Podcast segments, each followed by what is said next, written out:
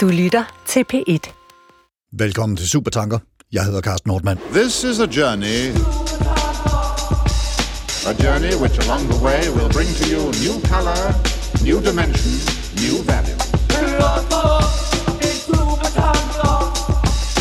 Please, uh, would you mind saying that again? But I tell you this, man. I tell you this. I don't know what's gonna happen, man. But I want to have my kicks before the whole shithouse goes up in flames. All right. All right.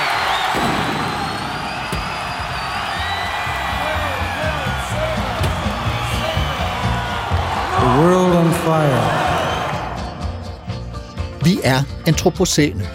Mennesket er en geologisk kraft på linje med jordskælv og vulkanudbrud.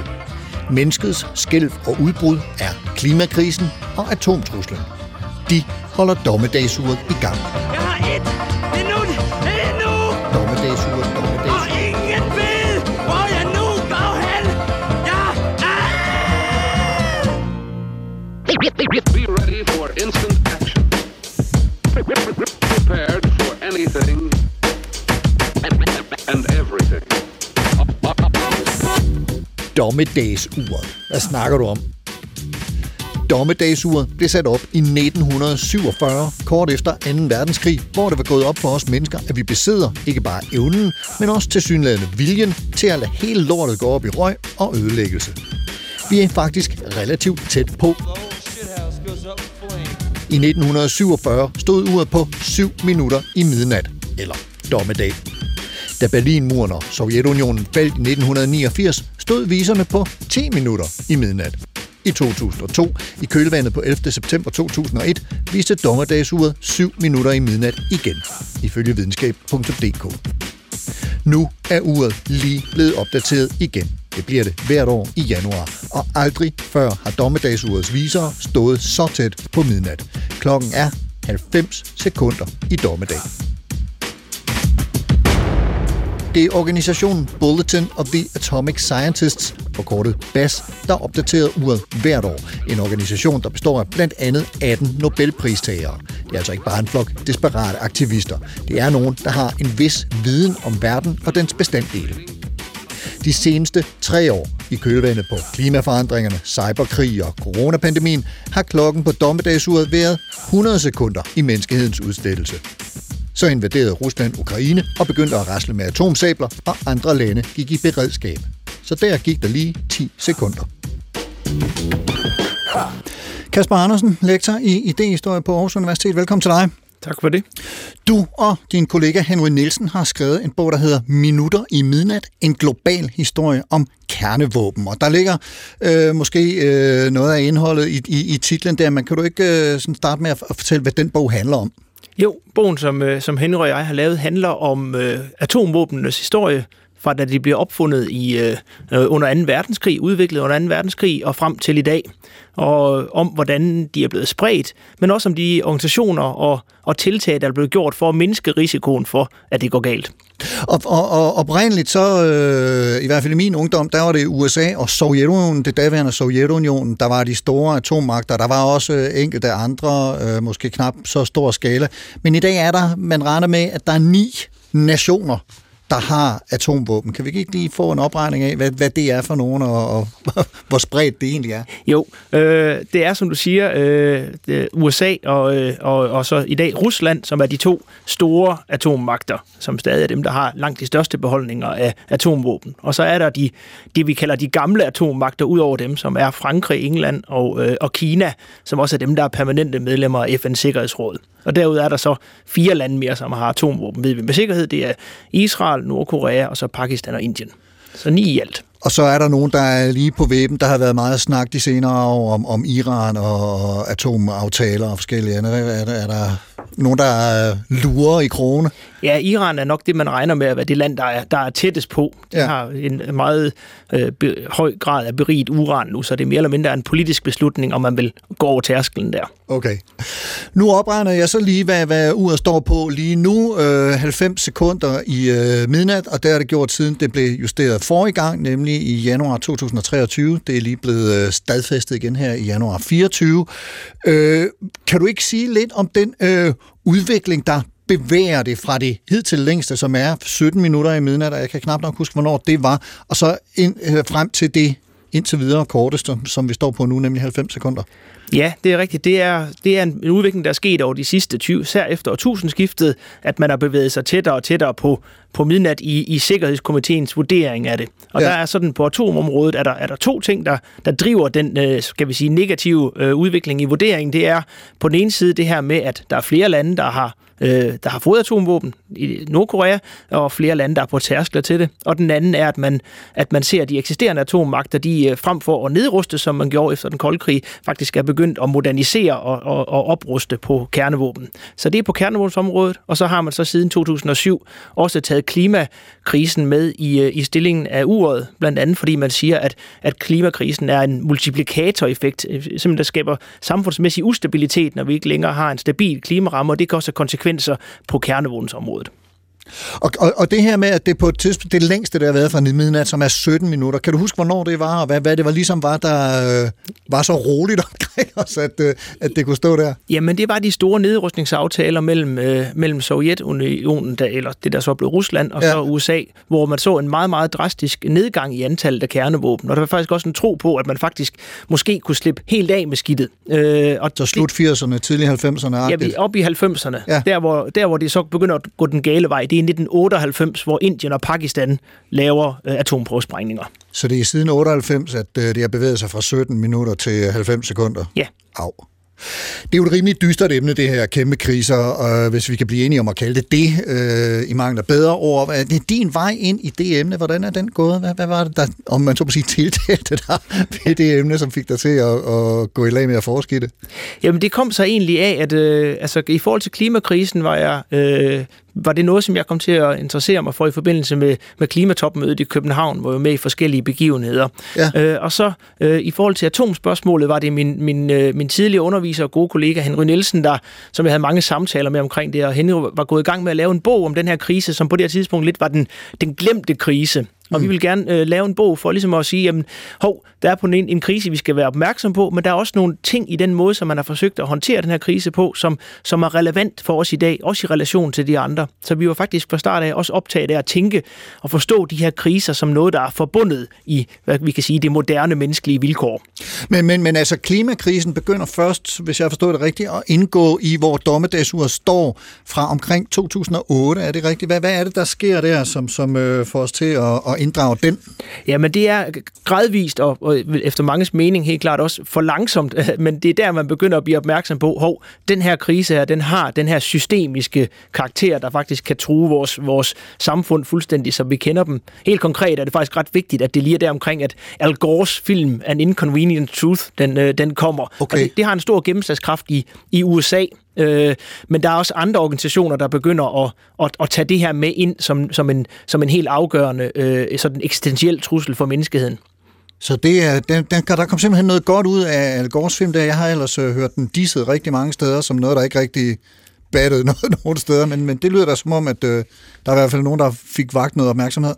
Ja, det var, det var for nogen i hvert fald et, øh, et, et øh, med til at, at, at, at vise, at det her det er faktisk noget, som, som har en, en, en, en karakter, som burde fylde mere i vores internationale forståelse af, af den globale sikkerhedssituation, end det har gjort tidligere. Wow. Signe Normand, professor og centerleder ved Institut for Biologi, Økoinformatik og Biodiversitet. Velkommen til dig. Mange tak en indgangsvinkel til de her kriser, der øh, truer os, øh, kæmpe kriser, som jeg lige øh, kaldte dem her i, i samtale med, med Kasper. Hvad, hvad er det? Hvordan er du kommet ind i det? Jamen, jeg er kommet ind i det ved at have haft en øh, stor interesse for at forstå øh, klimaforandringer gennem tiden, helt tilbage fra før sidste istid, og hvordan det har påvirket vores verden, vores, vores fordelingen af liv på jorden. Jeg er jo uh, forsker i biodiversitet, og hvordan det ændrer sig, når klimaet forandrer sig. Ja. Um, så den her effekt af klima på vores økosystemer og på vores biodiversitet, det er ligesom det, der har været min indgang. Og her de seneste år, der er det jo især at få spragt den grundvidenskabelige viden i spil øh, i forhold til at finde løsningerne. at forstå det her samspil, der er mellem de her kæmpe kriser.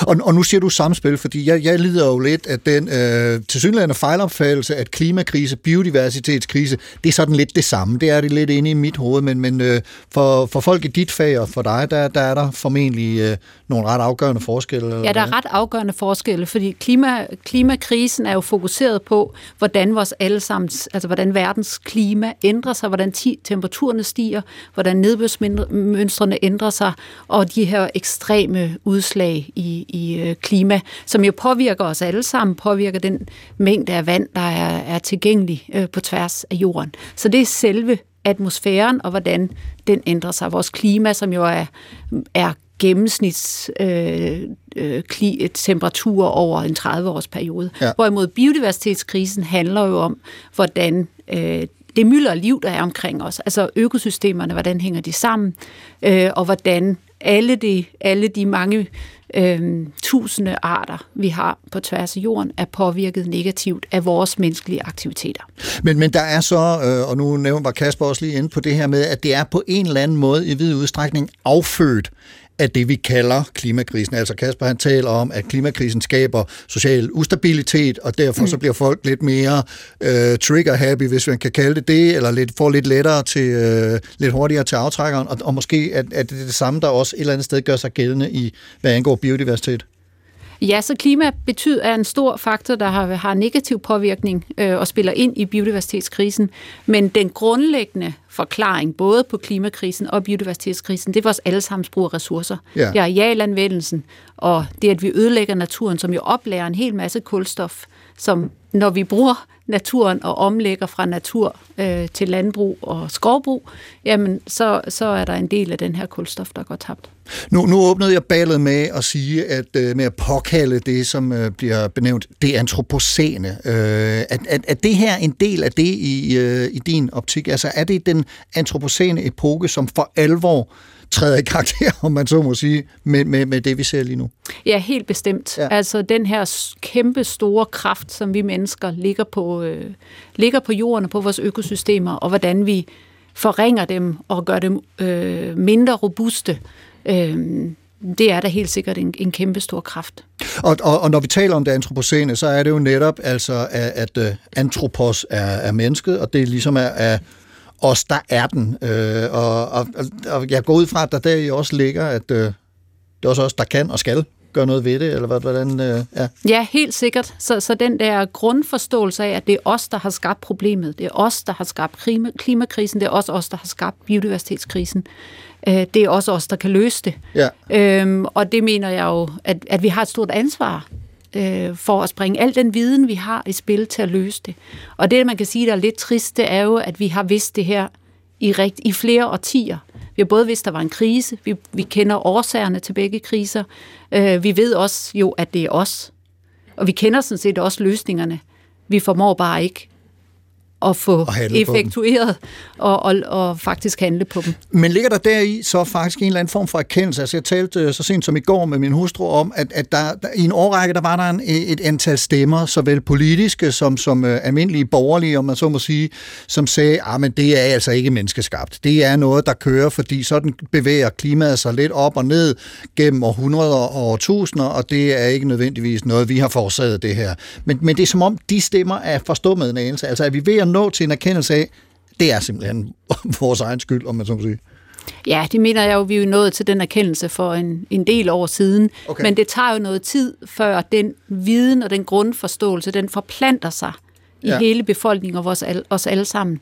Og så tror jeg, at det, der er virkelig vanskeligt med de her kriser, det er, at konsekvenserne, de kommer for alvor om 10, 20, 30, 100, 200 år. Ja. Og hvordan agerer vi som enkelte individer i forhold til en krise, der ikke er et stort rovdyr, der står under os i nakken i morgen, eller øhm, altså, hvordan kan vi agere i det, og, og, og handle på noget, der et eller andet sted er så ukonkret.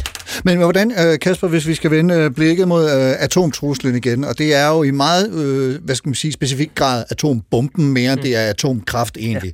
Ja. Fordi atomkraft bliver jo faktisk set som en del af løsningen på noget af klimakrisen, hvilket jo er lidt interessant. Men, men, men det antropocene set fra din stol, eller i din optik, hvordan ser det ud? Jamen, øh, fuldstændig som øh, på linje med sine der. Der, hvor atomen, kan man sige, øh, passer ind i det her antropocene billede, det er jo det her med, hvis vi går 100 år tilbage, så var de kræfter, der var, der var inde i atomkernerne, de var slet ikke tilgængelige for mennesker. Og man tænkte faktisk så sent som for 100 år siden, at det kommer man heller ikke til at kunne få, få adgang til. Men det kan man lige pludselig. Og det, at det er den her adgang til, at vi kan gøre utrolig mange ting, der, øh, der samtidig skaber den her nye horisont for vores handling, som både er angår hele kloden på en gang, men altså også generationer ude i fremtiden. Og det er faktisk sådan, idehistorisk set kan man godt sige, at det sådan er en del af det nye menneskelige vilkår, som øh, for at bruge Han udtryk, at det er, at det er, en, det er, det er faktisk en ny situation for os mennesker, og skal, skal tænke om os selv på den måde, og, øh, og noget, som vi øh, ja, stadigvæk er i gang med helt at forstå. Og lige præcis øh, det filosofiske og idehistoriske, det, det kommer vi ind på lidt senere. Nu starter vi lige med en, en eller anden form for opsamling på, hvor vi er øh, med hensyn til det her med atomvåben.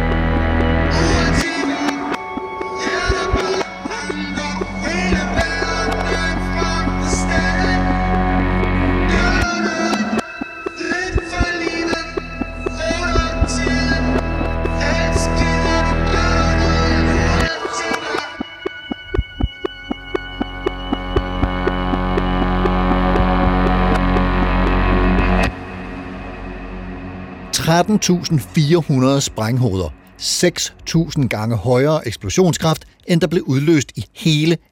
verdenskrig, fordelt på ni lande. USA, Rusland, Frankrig, England, Kina, Pakistan, Indien, Israel og Nordkorea. De to sidste uofficielt. Det er de skræmmende facts om verdens arsenal af kernevåben.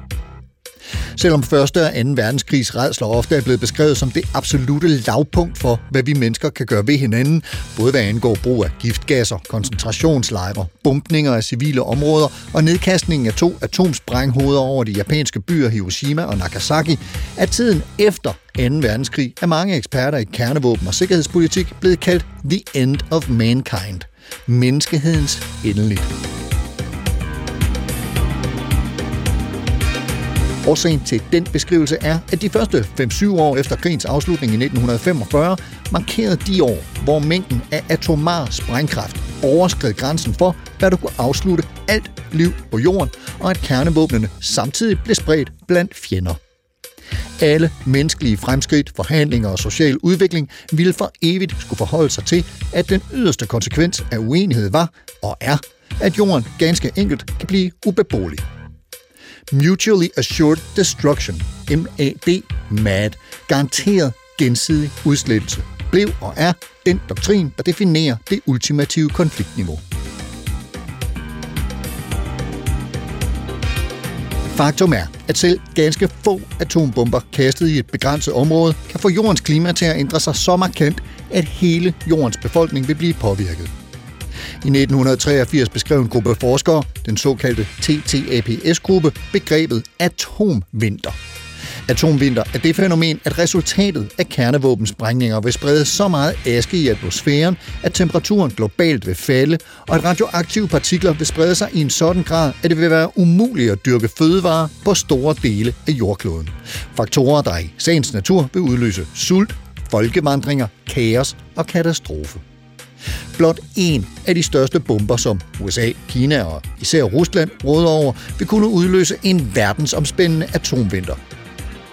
Udover atomvinteren kan kernevåben, når de sprænges, udløse elektromagnetiske impulser, der vil få alt elektronisk udstyr i nærheden til ikke alene at gå i stå, men simpelthen brænde sammen i en sådan grad, at det skal udskiftes.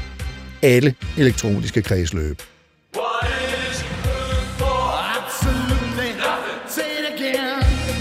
Truslen fra kernevåben og atommagternes måde at holde øje med hinandens aktiviteter ved at måle radioaktive partikler i atmosfæren, oftest kulstof 14, da det dannes i stort antal ved atomprøvesprængninger, blev en del af startskuddet til at følge udviklingen af CO2 i atmosfæren generelt. Og med den udvikling gik det op for forskerne, at mængden af CO2 var stigende, og at havene ikke optog så meget CO2 som først antaget. Fra 1950 til 70 var der således en del af klimaforskningen, der blev udført som ren og skær militær overvågning af fjenden, nemlig som sagt måling af kulstof-14-partikler. Klima og kernevåben kom til at hænge sammen. Både som globale fænomener og altså i høj grad også som trusler, der truer hele menneskeheden. Fordi den yderste konsekvens er en ubeboelig planet.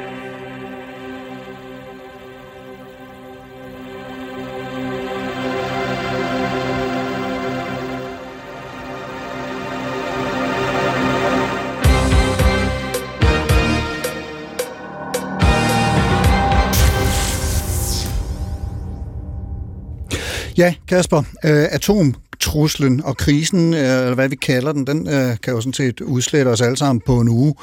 Øh, måske et par år, hvis vi skal ud i sådan noget med aske og støvskyer, der ændrer jordens klima og får høster til at fejle den slags. Masseuddøen, det vi kalder den sjette masseuddøen, og klimaforandringer, det er sådan lidt, lidt mere langsomt død for nu at trække pinen ud. Altså, hvordan, hvordan øh, kan vi sammenligne for dig at se øh, de to? Ja, det er helt rigtigt. Der er nogle forskelle, som du peger på netop i, i hele den måde, det, vil, det, kommer, det udspiller sig på, de her, øh, de her kriser. Men nogle af lighederne er netop det her, vi har været inde på med, at det er globale kriser, det er generationelle kriser, både forstået på den måde, at de ting, vi måtte gøre eller ikke gøre, de har effekter langt ud i fremtiden, men også generationelle i den forstand med, at vi har skulle leve med dem længe og kommer til at skulle leve med dem i rigtig lang tid. Så der er nogle af punkterne, hvor de ligner hinanden i deres, øh, hvad skal vi sige, omfang og, og rækkevidde. Men, men, men hvis du skal prøve ligesom netop at, at folde den her atom trussel øh, lidt mere ud, og net, netop på den her øh, ja, langstrakthed. Øh, det ser ud som om, der er flere og flere lande, der får øh, atomvåben. Nu nævnte jeg, at øh, Nordkorea og øh, et andet land, som jeg allerede har glemt, hvad er, øh, er, er mere uofficielle på, på, på det regnskab. Men altså, hvad, hvad er der ser det ud som om, der er flere og flere, der erhverver sig, og altså er vi på vej ind i en, tilbage i sådan en oprustningsfase, som vi så øh, i, i øh, 60'erne og 70'erne? Ja, altså det må man jo sige, at vi er på vej ind i en, i en oprustningsfase. Når vi ser på de, de planlagte investeringer og udvikling i, i, øh, i atomvåben i, hos de eksisterende magter, så må man sige sådan øh, across the board, øh, der, er der, øh, der er der udsigt til, at vi skal til at have flere øh, kernevåben i verden. Så er der det her spørgsmål, om vi får flere lande, der får atomvåben. Det, der har, det, der har gjort, at vi så at sige øh, i gåsøjne kun har ni lande nu, det har været, at der har været en relativt stor international øh, øh, opfattelse af, at man skulle undgå spredning af atomvåben. Altså det vil sige en forpligtelse til ikke-spredning. Ja. Og det er jo så en af tingene, som man er, at man er bekymret for, hvor stærk vil den, øh, de institutioner være, der skal forhindre ikke-spredning i, øh, i fremtiden. Hvor stærkt står de nu? Der mener man ikke, de står så stærkt. Og der er også udsigt til, måske i en verden med mere konflikt, jamen kan man så opretholde den her stormagts konsensus om, at man ikke skal have spredning af atomvåben? Mm. Det er, det er øh, en, en stor bekymring. Men, men der er jo faktisk et udsagn øh, fra, fra en øh, tidligere FN-generalsekretær Huxley, øh, som, som lyder, It's one world or none. Ja, altså det er, faktisk, Huxley han tager det fra, fra, fra nogle af atomfysikerne, øh, som, okay. øh, som, øh, som laver en, en film og en bog i 46, som netop lancerer det her udtryk, one world or none. Og det er ud fra den her tanke om at sige, nu står vi over for en, for en trussel, som er så stor, at vi er nødt til at finde sammen som menneskehed. Det er også den tanke, der ligger til grund for det, der, der kommer nogle år senere, efter man har fået de endnu større bomber, brintbomber i Einstein-Russell-manifestet. Det er også deres budskab. Det er fysikeren Einstein og filosofen Russell, der går ud og siger, nu i den her koldkrigsfront, at vi er nødt til at finde sammen som menneskehed, som art, fordi at det er en verden eller ingen, og mm. det bliver vi nødt til at skulle handle på. Og, og, og man kan sige, at det her med at stå sammen som menneskehed, Signe, det er jo selvfølgelig også en rigtig, rigtig vigtig øh, opgave i, øh, inden, inden for dit felt. Altså hvordan, hvis du skal sammenligne atomtruslen og, og, og klima, klimakrisen, hvordan, øh, hvilke parametre vil du så fremhæve? Øh, jamen, jeg, jeg ser primært forskellen. Altså, jeg kan se, jeg kan se øh, at de minder om hinanden på den der store effekt og kæmpe effekt, de kan få. Øh, men den der forskel i hastighed er virkelig central. Og så det her med, øh, at altså, løsningerne er forskellige. Øhm, det ville være fantastisk, hvis løsninger var de samme. men, men, men det er de ikke helt. Og så alligevel, fordi hvis vi tænker på dem, når vi tænker på klimakrisen og biodiversitetskrisen, så er der faktisk nogle løsninger, der er det samme. Men, men når vi ser på de helt store, altså atomkrisen, så er, kan man sige, kan man finde noget grundlæggende, der er det samme, som, som kan være med til at løse. Og, og, det, og det er jeg usikker på. Altså, det lyder man... lidt på Kasper, som om det handler om, at vi skal rykke tættere sammen i båden og... Øh... Ja, altså, ja, det er gør en indsats. Ja, så hvis vi gør en, en fælles indsats, jamen det gælder sådan, det, det har, der har Kasper jo helt ret, at det gælder på tværs af alle kriserne, at vi skal se det, øh, de fælles løsninger på tværs af hele jorden. Men hvordan får vi taget fat i den driv, altså vi skal have taget fat om den drivkraft, der er underliggende. Og den drivkraft, der er underliggende, den handler jo om os alle sammen, og hvordan vi bruger ressourcer. Og hver dag, når vi bruger ressourcer, så, så når det handler om biodiversitet, jamen så påvirker vi jo også øh, biodiversiteten i andre lande, og det er derfor, den er global. Altså biodiversitetskrisen er jo global også, øh, både vores, hvordan vi påvirker hele økosystemet, altså verdens økosystem, den, den tager udspring i vores øh, hverdagshandlinger, og det gør klimakrisen også. Og der er atomkrisen lidt anderledes, fordi det er ikke noget, der ligesom er relateret til os lokalt. Ja, man kan måske sige, der hvor jeg ser en af lighederne, det er, man, hvis jeg skal sige det lidt firkantet, man kan ikke være ligeglad med, hvad der sker på den anden side af hegnet. Og, og det gælder sådan set... Det skal de, du lige øh, uddybe. Jamen forstået ja. på den måde, at vi kan godt, vi, vi er nødt til at skal finde ud af at finde nogle løsninger, der...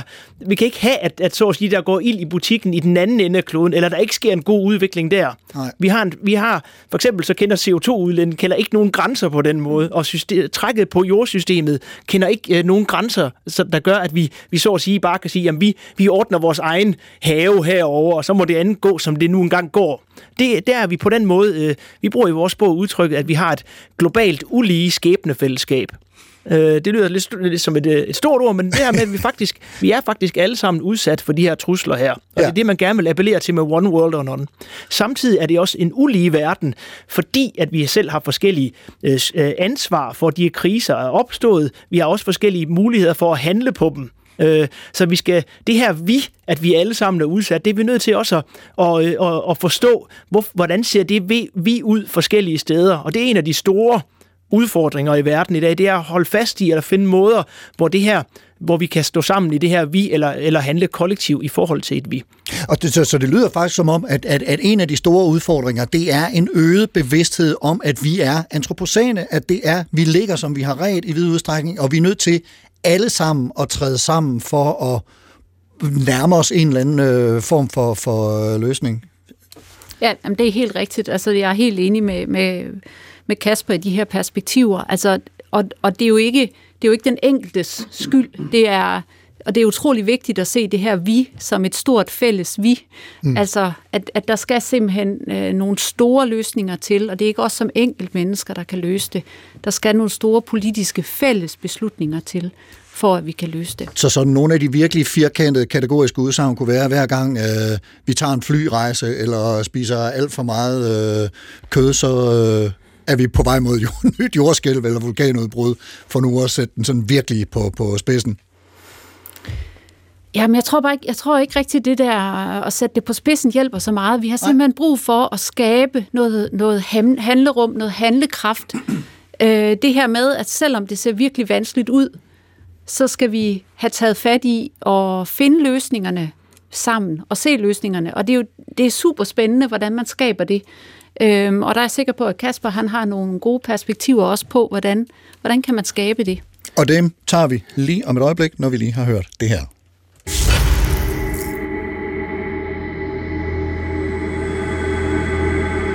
One told you when to run.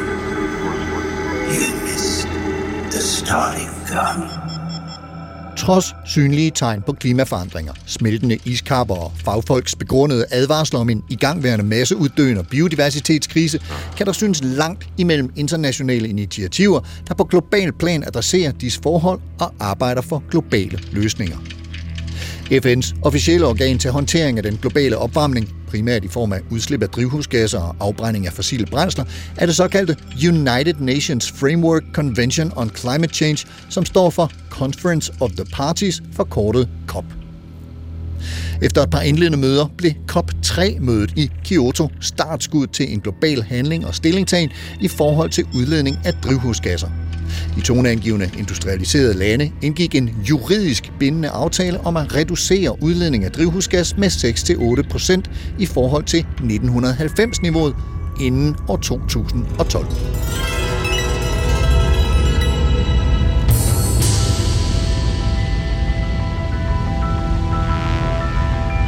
I årene, der fulgte, gik en del af kopmøderne med at blive enige om metoder, deadlines og undtagelser for den bindende Kyoto-protokol. Allerede i år 2000 på COP6 i Haag brød forhandlingerne sammen, da nogle lande følte, at de nåede målene, mens andre lande intet foretog sig. Desuden var der debat om, hvorvidt og i hvilket omfang rige lande skulle hjælpe fattige lande med enten teknologi eller penge.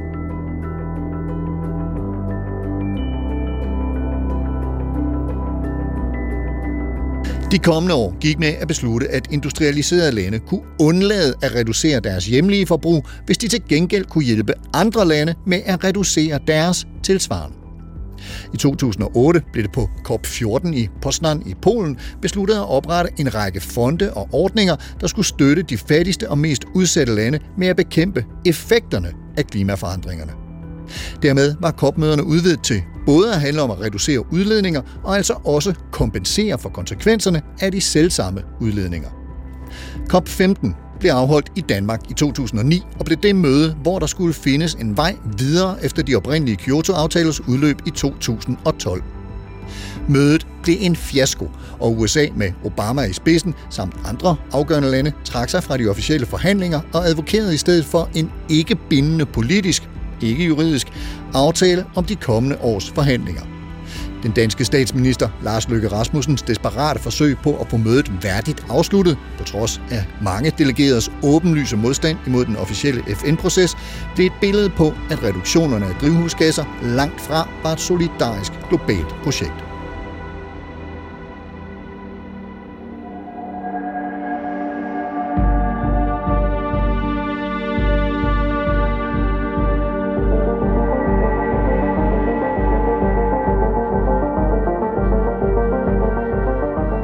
COP17 i Sydafrika i 2011 blev det besluttet igen at igangsætte forhandlinger om juridisk bindende mål for reduktionen af drivhusgasser. Mødet blev dog af et flertal af eksperter og forskere kritiseret for at lægge op til reduktioner og en proces, der ikke ville kunne holde klimaforandringer under kontrol. Paris-aftalen, der skulle sikre reduktioner i udledninger frem mod 2020, blev vedtaget på COP21 i Paris i 2015. Allerede året efter handlede kopmødet dog også om mangel på rent drikkevand, og nok en gang blev yderligere globale problemer en del af kopmøderne.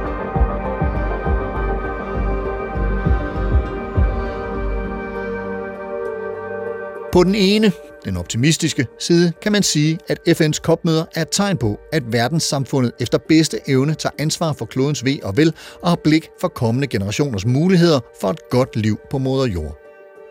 På den anden side er der kritiske røster, der betragter kopmøderne som en kærkommen lejlighed for landene til at trække alle forhandlinger i langdrag og kun handle, når alle andre gør det samme. Efter endnu et kopmøde, nummer 28, afholdt i Dubai i 2023, har kritikere ligefrem kaldt måden klimaet bliver behandlet på for en ny type klimabenægtelse. Alle ved, at klodens befolkning står over for uoverskuelige, næsten uoverstigelige problemer, og alligevel indretter vi, altså os alle sammen via FN, en måde at takle problemerne på, som får alle til at føle, at de handler. Alt imens eksperter og aktivister uden for COP-familien kalder på langt hurtigere og mere vidtgående handling.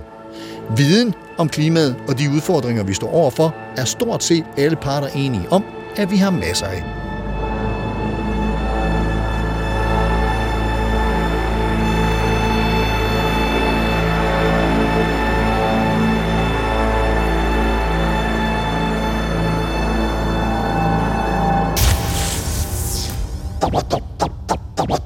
Would you mind saying that again? Ja, viden har vi masser af. og advarsler fra sagkundskaben. Og mange ryster på hovedet af, hvad der kommer ud af de her kopmøder, næsten uanset hvor meget ros nogle af de deltagende politikere har til overs for mødet og egen indsats og resultatet. Og vi har også masser af historisk erfaring med og evidens for, at visse måder at føre politik og visse måder at behandle andre mennesker på aldrig holder i længden. Diktaturer står for fald, autokratier står for fald, og resultater af krig er i midlertidige. Så bøtten vender altid på et eller andet tidspunkt. Spørgsmålet er selvfølgelig, hvordan vi får den til at vende i de kriser, vi står i nu. Alle synes, det var bedst, hvis vi ikke havde atomvåben, og alle ved, hvor slemt det står til med klimaet. Signe, har du et bud på, hvorfor vi ikke gør mere? Altså, vi mangler jo ikke information om, hvor slemt det står til. Jeg har desværre ikke et rigtig godt bud, øhm, og det vil jeg rigtig, rigtig gerne have. Ja. Øhm, jeg, jeg, grundlæggende så tror jeg, det handler om, at vi som mennesker jo ikke er, er gode til at handle på det, vi ikke kan se. Ja. Og i og med, at øh, altså vi taler om det her shifting baseline syndrom, som jo både handler om, om som handler om det her med, at vi øh, alt, altså især når det handler om biodiversitetskrisen og vores økosystemer, jamen så bliver de degraderet mere og mere. Og det vi relaterer os til, det er det, vi har oplevet som børn. Øhm, så den her forståelse, den her generationsforståelse af, hvad der var før, og hvor meget vi har mistet, øhm, den er utrolig svær. Øhm, og derfor er det utrolig svært at agere på noget. Både noget, vi ikke rigtig helt forstår konsekvenserne af, eller mærker konsekvenserne af ude i fremtiden. Det vi kan godt, og det handler både om fremtiden, men det handler også på tværs af verden, at selvom vi godt kan se øh, konsekvenserne af klimaforandringerne andre steder i verden, så har vi svært ved at reelt at handle på dem. Og, og nu bruger du det her udtryk, shifting baseline syndrom. Det er relativt nyt for mig. Vil du ikke prøve at få det ud? Altså, er det simpelthen et spørgsmål om, at vi ikke føler os, hvad skal man sige, direkte truet nok til at begynde at handle på det? Så shifting baseline syndrom handler egentlig om vores referenceramme, når vi forsøger at forholde os til de her kriser. Når det forsøger at forholde os til øh, hvis konkret biodiversitetskrisen, så handler det om, at vi, øh, hvis jeg spørger min bedstefar, som var, var biologilærer, jamen så oplevede han jo en helt anden diversitet af sommerfugle, insekter, øh, det vilde liv i grøftekanterne, ja. end, end jeg gør, og mine børn gør. Så mine børn, de oplever ikke, at der er sket et fald på de år, de nu har levet. Øh, men deres udgangspunkt er også et helt andet, mere forarmet udgangspunkt, ah, ja. øh, end mit er, og end hvad min forældres ja. og min bedsteforældres udgangspunkt var. Så det her med, at vi ligesom vi bliver vant til at være i en situation, som er forarmet, som er forringet, som er truet, øh, det gør måske også, at det bliver sværere, for han, altså sværere at, at handle. Øh, men jeg er jo økolog og forsker i biologi, så jeg, jeg forsøger bare at forstå de her, øh, hvordan vi alle sammen agerer. Men, men, men det er noget generationelt, altså kan jeg ja. forstå. Jeg, jeg har en rigtig god veninde faktisk, som, som fortæller om den mærkbare forskel, hun registrerer fra dengang hun som barn løb ud over markerne i vendsyssel, og man ser det for sig, øh, til hun i dag øh, bevæger sig øh, på, på, på de samme marker, hvor, som du siger, lydende af fugle, øh, insekter, og er et helt anderledes lydbillede. Ja, det er helt anderledes, ja. og, det er helt, og det er så kedeligt derude, hvis man har kigget på det som barn. Ja. Altså, det er det samme, det er homogeniseret, det er, vi har mistet så utrolig meget. Øhm.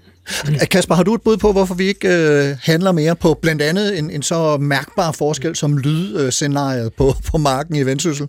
Jeg synes, det, det der bliver sagt, giver jo rigtig god mening. Øh, ja. Jeg synes også, det er vigtigt at sige, at, at, at øh, det kan være, at vi handler øh, for lidt, ja. men der, vi handler også på noget. Der sker også noget, og historien både om, om de her store kriser er også, også historien om, om folk, der har engageret sig og gjort en indsats, og, og, øh, og den er faktisk også en væsentlig del af den erfaring, vi har inde i de antropocene, det er, at vi, øh, at vi faktisk efterhånden begynder at akkumulere noget tværgenerationel øh, viden om, øh, at de her om det her vilkår, og hvordan vi, skal, vi, vi kan tale sammen om det. Hvad skal vi bare have omdannet til aktivitet så? Ja, det er en, øh, det tror jeg er en, øh, er en, rigtig, øh, er en rigtig vigtig øh, observation ja. at, at gøre. Og lige nu kan der godt være sådan lidt, øh, øh, og sikkert også med god grund, sådan et øh, generationelt øh, blame game, øh, der kører. Hvem er skyld i hvad og sådan noget der. Ja. Og det der er også god grund til, fordi de har forskellige tider, de her kriser, vi taler om. Men der er også en generation, for hvem den store globale krise var de her kernevåben, og, og som engagerede sig i det. Ja. Og der er faktisk mulighed for nogle, nogle samtaler på tværs om, hvor, hvor vil vi gerne hen af? Hvad for nogle erfaringer har vi opsamlet på de trusler, som vi har mødt? Øh, fordi det er det der tværgenerationelle perspektiv, både fremad og bagud, vi skal have i spil. Og vores, vores, øh, vores måde og vores håb skal lige præcis knytte os til og, og turde stille de spørgsmål, hvor vil vi gerne være henne om 20 år? På kernevåbenkrisen, på biodiversitetskrisen, på klimakrisen, fordi vi kommer til at leve med dem Ja. øh, på et, i et generationelt perspektiv. Og det er noget af det, som jeg øh, øh, øh, mener, at der kan være gevinsten ved at tænke de her kriser sammen. Det er faktisk, at de muliggør nogle af de store samtaler på tværs, også af generationer. Fordi måden at gå til dem i dy, vid udstrækning er den samme, uanset hvilken krise vi taler om. Ja, jeg synes, det er rigtig gode tanker, og det, jeg synes, den her, det, det om at skabe håb, det ser man jo faktisk rigtig mange steder. Øh, I Norge har man øh, i naturloven jo faktisk et øh, indskrevet, at øh, naturressourcer, det er både for øh, den kommende, altså det er også for den kommende generation. Den kommende generation har også ret til en mangfoldig natur. Og ligesom man har COP på øh, klima, så har man jo også biodiversitetskonventionen, øh, konventionen, og man holder COP, man er så kun kommet til COP nummer 16, men, men man arbejder med at få lavet de her store globale aftaler, hvor man jo faktisk er blevet enige om at afsætte 30 procent af verdens areal, både land og på hav, til biodiversitet. Så der er jo på den måde rigtig, rigtig meget håb, og man ser det i lande omkring os også øh, i England, det her med at faktisk forsøge at bevare naturen og løse klimakrisen. Og, og nu griber jeg bare lige øh, ganske kort fat i de der 30 procent, du nævner, fordi jeg ved, at der er nogen, der taler for, at det, øh, det er meget godt, men ikke nok. Vi skal op på 50 procent, eller hvad, hvad det er. Øh, Ja, så man kan sige, at øh, der er jo øh, i Wilsons bog, så ligger han an til, at det her med 50 procent af verden, øh, half earth, øh, burde være beskyttet. Øhm, og hvis man sådan videnskabeligt forsøger at analysere, hvor meget af jordens areal der faktisk skal til, hvis vi skal få løst biodiversitetskrisen og have robuste økosystemer, så ligger det fra omkring 30 til op til 75 procent. Så vi mennesker skal også vende os til at beskytte mere Ja. og sige, jamen jamen, der er nogle steder, der skal vi lade naturen og økosystemerne være, fordi de hjælper os med at løse klimakrisen. Det oplærer en hel masse kulstof. Der er rigtig meget kulstof i Arktis. Der er kulstof i vores urørte skove, i vores moser. Øhm, og det skal vi bevare, og det skal vi holde fast på. Så, og, og på den anden side, så er der jo, hvis vi nu bare siger, at vi lykkes med at sætte 30 procent af verdens areal af til natur, så er der 70 procent tilbage, vi kan bolde os på. Så lad os da bolde os der, i stedet for at blive ved med at ødelægge ja, naturen. og det er Edward Wilson, du refererer til der med, Ja, med, med hans ja, bog øh, øh, Half Half Earth, Earth. ja. Kasper, øh, vi griber lige til din øh, idehistoriske faglighed her og prøver, nu har vi så Wilson på banen. Mm. Er der ellers nogen, vi kan ligesom læne os op af eller søge hjælp hos for at forstå, hvad det er, vi står med, og, og hvad vi eventuelt kan, kan stille op over for det? Ja, altså hvis vi går lidt tilbage, så er det, øh, så er det helt klart nogle af, noget af det, vi har talt om, at de her globale, globale kriser og deres globale omfang tvinger os på en eller anden måde også til at tænke globalt omkring, øh, omkring løsningerne, omkring det at være menneske som del af et, øh, af et globalt skæbnefællesskab, kan man godt sige. Det er nogle tanker, som vi kan se tilbage hos Kant, men som også kommer til udtryk for eksempel i sådan en som Niels Bohr, hvis vi skal være på vores, øh, på vores danske hjemmebane. blive det, ja. Så med, med tanken om den åbne verden, og, og ideen om, at vi er nødt til at skal, vi er simpelthen nødt til at skal finde sammen, vi er nødt til at skal tale sammen, og hvis vi ikke gør det, så er vi, så er vi alle sammen i, i problemer, og det er nogle af de, sådan, den erfaring, som kommer ud af 2. verdenskrig, og som jo også er med til at føde øh, FN med alle de øh, svagheder, der nu engang er i FN-systemet, men det var en insisteren på at sige, at vores, vores problemer øh, er øh, grænseoverskridende, og derfor er vi nødt til at, at, at finde nogle forer, som er mere robuste til at håndtere de ting. Mm. Og det, det andet, jeg får lyst til at nævne, det er jo så også den her, som netop er lidt noget tilbage til, til noget af det, som, som Signe siger omkring, omkring håbet. Øh, der kan jeg godt lide øh, øh, Christina Figueres, en, øh, en, øh, en øh, diplomat øh, for Puerto Rico, der var meget involveret i, i, i, øh, i Paris-aftalen, altså en af de, en Ja. af de vigtige øh, aftaler, Absolut, som har ja. den her tanke omkring øh, det, hun kalder stædig optimisme. Ja. som, som, øh, som på den ene side baserer sig på det her med, at man skal se, øh, man skal se realiteterne i øjnene. Man skal mm. være villig til at se omfanget af de systemiske kriser, vi står i, men så samtidig, når man har gjort det, også insistere på, at man tilgår det med, en, øh, med det, som hun så kalder en stedig optimisme. En, man prøver at, at holde fast i, hvor er det gerne, vi vil hen af? Hvad er det for nogle ting, vi arbejder for? Hvad er, de, hvad er det de forskellige scenarier, vi kan kigge ind i, i forhold til ved forskellige temperaturstigninger på det globale, i forhold til atomområdet, hvis jeg skal føre det over på det. Mm. Hvor er det, vi gerne vil være hen af med den sikkerhedsinfrastruktur, der skal forhindre os i det er ikke realistisk at tro på en verden helt uden kernevåben, øh, vil jeg nok sige, men det kan se dårligere eller bedre ud, alt efter hvilke beslutninger vi træffer. Og der, der, den der stedige optimisme, den, er, øh, den kan være øh, meget øh, mobiliserende efter min mening. Og, og, og, og hvor har, har hun øh, ligesom opereret med, med det begreb? Det er jo et vidunderligt begreb, kan man sige. Hvad, hvad, hvor, øh, hvem har hun udbredt det til, udover dig Jamen, og, og Jamen, det, har hun, det har hun blandt andet i, øh, i, øh, i, i nogle bøger og i en, øh, i en podcast, ja. i en podcastserie, som, Øh, som har mange lyttere. Og jeg ved, jeg kører selv et, et klimakursus for internationale studerende på, på Aarhus Universitet, hvor det er noget af det, som, som de vender tilbage til. Øh, at det er det, der er brug for. Det er den der form for optimisme, når vi, når vi opriser, okay, hvordan ser problemerne ud, og siger, okay, vi vil faktisk også gerne have fat i, hvad er det for nogle scenarier, vi kan arbejde for, fordi det er mobiliserende. Men det er altså vigtigt, at det, er, det skal ske på baggrund af den her øh, bevidsthed om øh, krisernes øh, realitet. Ja, men altså et eller andet sted, så kan man jo håbe netop, at den stedig fastholden af optimisme også nærer et det håb, som, som øh, Sina er inde på. Ja.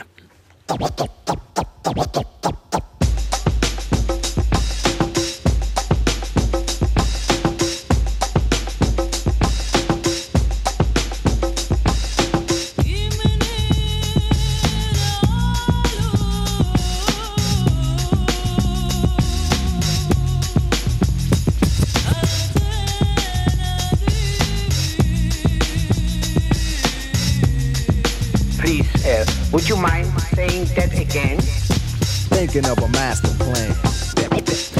Supertanker, Sine, Kasper, Karsten og et ur, der tigger, og ifølge organisationen BAS, Bulletin of the Atomic Scientists, er 90 sekunder i midnat, som i denne sammenhæng er dommedag, jordens undergang, eller i hvert fald menneskets. Og de to store faktorer i, at uret står, hvor det står, er naturligvis, er jeg bange for, at vi er nødt til at se i øjnene klimakrisen, det bør være åbenlyst for de fleste, og den genkommende atomtrussel, som i atomkrig, som er blevet et emne igen, efter Rusland invaderede Ukraine og ret hurtigt ind i den konflikt begyndte at true med atomvåben, hvis verdenssamfundet kom lidt for langt frem i skoene for at hjælpe ukrainerne i kampen mod invasionen.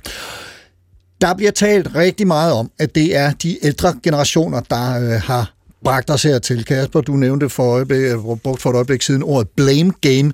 Jeg hørte fra relativt nylig, at det er de 40-60-årige, det er i hvert fald mig, måske også jer, der er det største problem, fordi vi egentlig godt ved, at den er gal, men har enormt svært ved at ændre vores vaner. Det vil altså ferierejsevaner, madvaner, bilvaner osv. osv. Sine, kan du få øje på, når du kigger dig omkring i det store informationsscenarie, som vi jo er omgivet i, i, tider som disse, øh, hvad man kunne kalde en reel generationssolidaritet, hvor man faktisk har ansvar for og hensyn til dem, som endnu ikke er født, eller som stadig er unge, og, og, og hvordan viser den sig for dig at se, eller måske ikke viser sig? Øh, jeg synes, jeg kan se tendenser til det, og vi snakker om det, men jeg synes mere, jeg kan se snak øh, en handling, i hvert fald når vi snakker om Danmark. Altså, som jeg nævnte lige kort før, så er det jo skrevet ind i, i Norges naturlov. Øh, ja. Og jeg kan også øh, se andre tendenser. Øh, Så du vil gerne advokere for, at det bliver skrevet ind i Danmark så også? Ja, jeg mener jo faktisk, at øh, man har jo, vi har simpelthen behov for at få sat den her retning, vi snakker om. Øh, vi har jo en klimalov, ja. så vi har sat os mål på klimaområdet, og det er noget af det, vi kan agere i forhold til, men, mm, og, og det er vigtigt at have sat mål, og i ligeledes vil det være vigtigt at sætte mål for biodiversiteten, fordi vi jo ikke har fået en, rent faktisk en snak om, jamen hvad er det, vi vil med biodiversiteten i Danmark? Vi vil rent faktisk vende det her tab. Vi har besluttet i Danmark, at vi vil bidrage til at vende tabet af biodiversitet i verden, i Europa. Men har vi det fint med, at vi ikke bremser tabet i Danmark, og det bare fortsætter med at gå tilbage, at vores økosystemer fortsat bliver degraderet, øh, at vi ikke har rent øh, øh, havvand at bade i. Ja. Øh, så det her med at få sat en retning, og få sat nogle mål, og få skabt nogle handlemuligheder, er utrolig vigtigt. Øh, men det er jo bare ikke helt nok. øh, som vi jo også godt kan se med, med på klimaområdet, ikke? at vi kan godt have sat os nogle, nogle mål, øhm, men, men, men, der, kan jo men sidde, der følger ikke altid handling efter. altså, der kan jo sidde skeptikere og, og sige, ja, det, det er godt med hende, sin nordmand, det er ikke helt nok. Det er jo aldrig nok. Altså, vi bliver ved og ved og ved, og så hvornår stopper det, agtigt. Øh, hvad, hvad, hvad, hvad vil du sige til dem? Jamen det kan man jo sige på, øh, på den ene side, men igen så handler det jo om ligesom den her stadige optimisme og se realiteterne ja. i øjnene. Altså, det går, det står virkelig dårligt til. Både når vi snakker klimakrisen og når vi snakker biodiversitetskrisen. Og jamen, så lad os se, de, se realiteterne i øjnene, og så prøve at begynde at handle og, og finde løsningerne. Ja. Øhm, Kasper, øh, generationssolidaritet, øh, kan, kan vores blik på atomkraft, øh, bomber, whatever, øh, helt det der nukleare scenarie, ja. kan, kan, kan, kan generationssolidaritet ligesom øh, tale ind i det? Ja, det, trusselsbillede? Altså, øh, jeg synes, det vigtigste, det er at, øh, og, øh, og, øh, og anerkende, at der er de her øh, generationelle øh, forskelle. Ja. Der, det, har der sikkert, det har der altid været mellem mennesker, mellem, øh, mellem, øh, mellem yngre og ældre generationer, er jeg sikker på. Øh, men det er klart, at der er nogle af de her de her kriser, som, øh, hvor man kan se, okay, vi ser faktisk ikke ind i en bedre fremtid, fordi der er nogen, der stadig er her, der har truffet nogle forkerte beslutninger. Og det er man nødt til også at se i øjnene. Men man er samtidig også nødt til at, at se i øjnene, at, at tingene ikke er... Øh, ikke er sort-hvide forstået på den måde, at hvis vi, skal, hvis vi skal løse de her kriser, hvis vi skal gøre det, så kræver det faktisk en, en handling, som er på tværs af de her generationer her. Og vi har brug for nogle af de der samtaler på tværs af generationerne. Jeg, jeg tænker på det, som, som Sine siger omkring den der oplevelse af, hvordan naturen var engang.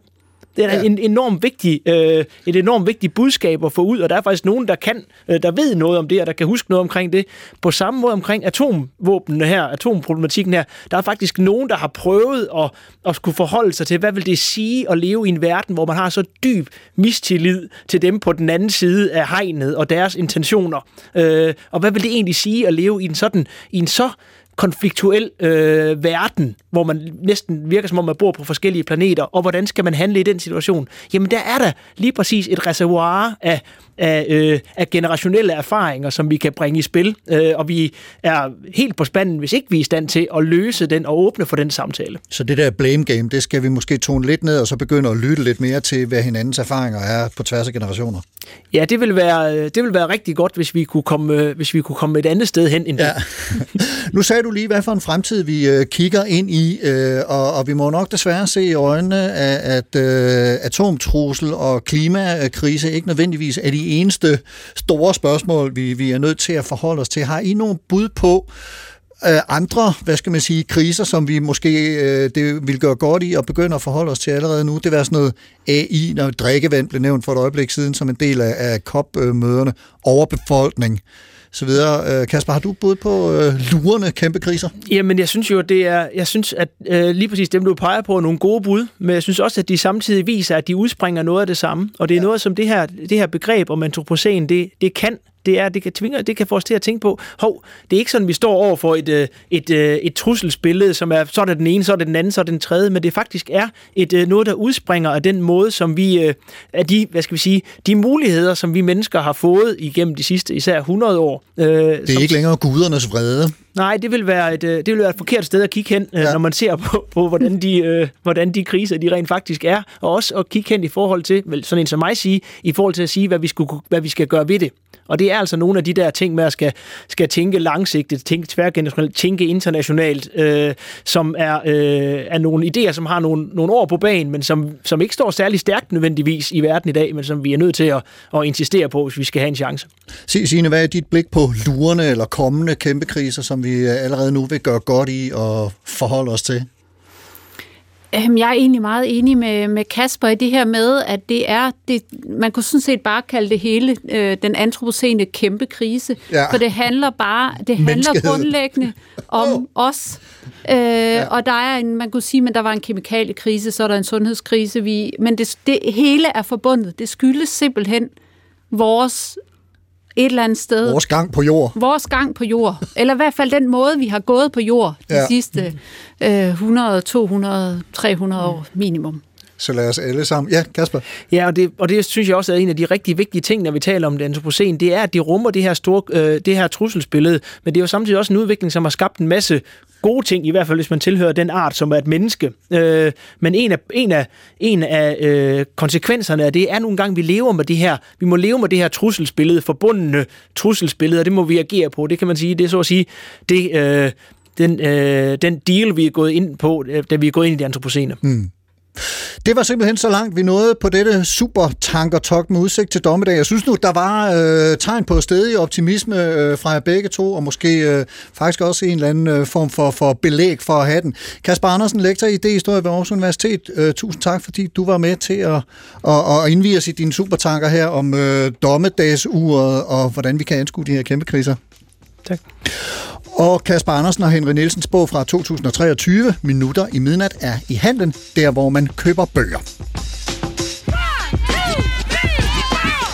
Og Signe Normand, professor og centerleder ved Institut for Biologi, Økoinformatik og Biodiversitet. Også tusind tak til dig for at fortælle os om, hvad din forskning viser, og hvordan du anskuer denne her dystre, eller måske i virkeligheden knap så dystre retning. Tak. Tusind tak også til dig, kære lytter, som altid, for at lytte med. Hvis du har ris, ros eller kommentarer, så kan du skrive på Carsten Nordmann Radio på Facebook, Instagram og LinkedIn. Og hvis du ikke er på de sociale medier, og måske hellere vil skrive e-mail, så kan man også det. Det er på supertanker dr.dk. Supertanker dr.dk. Hvis du kan lide, hvad du hørte, så del det med dine venner, hvad end de er jubeloptimister eller dystermuler. Programmet i dag var tilrettelagt af mig. Jeg hedder Carsten Ortmann. I redaktionen var Sune Witt. Ha' en rigtig god uge og på genhør.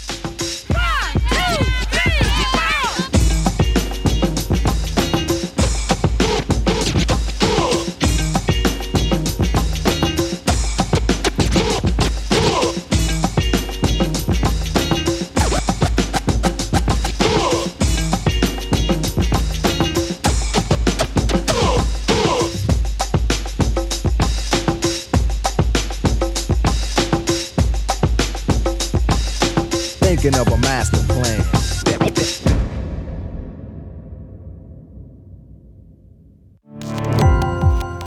Gå på opdagelse i alle DR's podcast og radioprogrammer. I appen DR Lyd.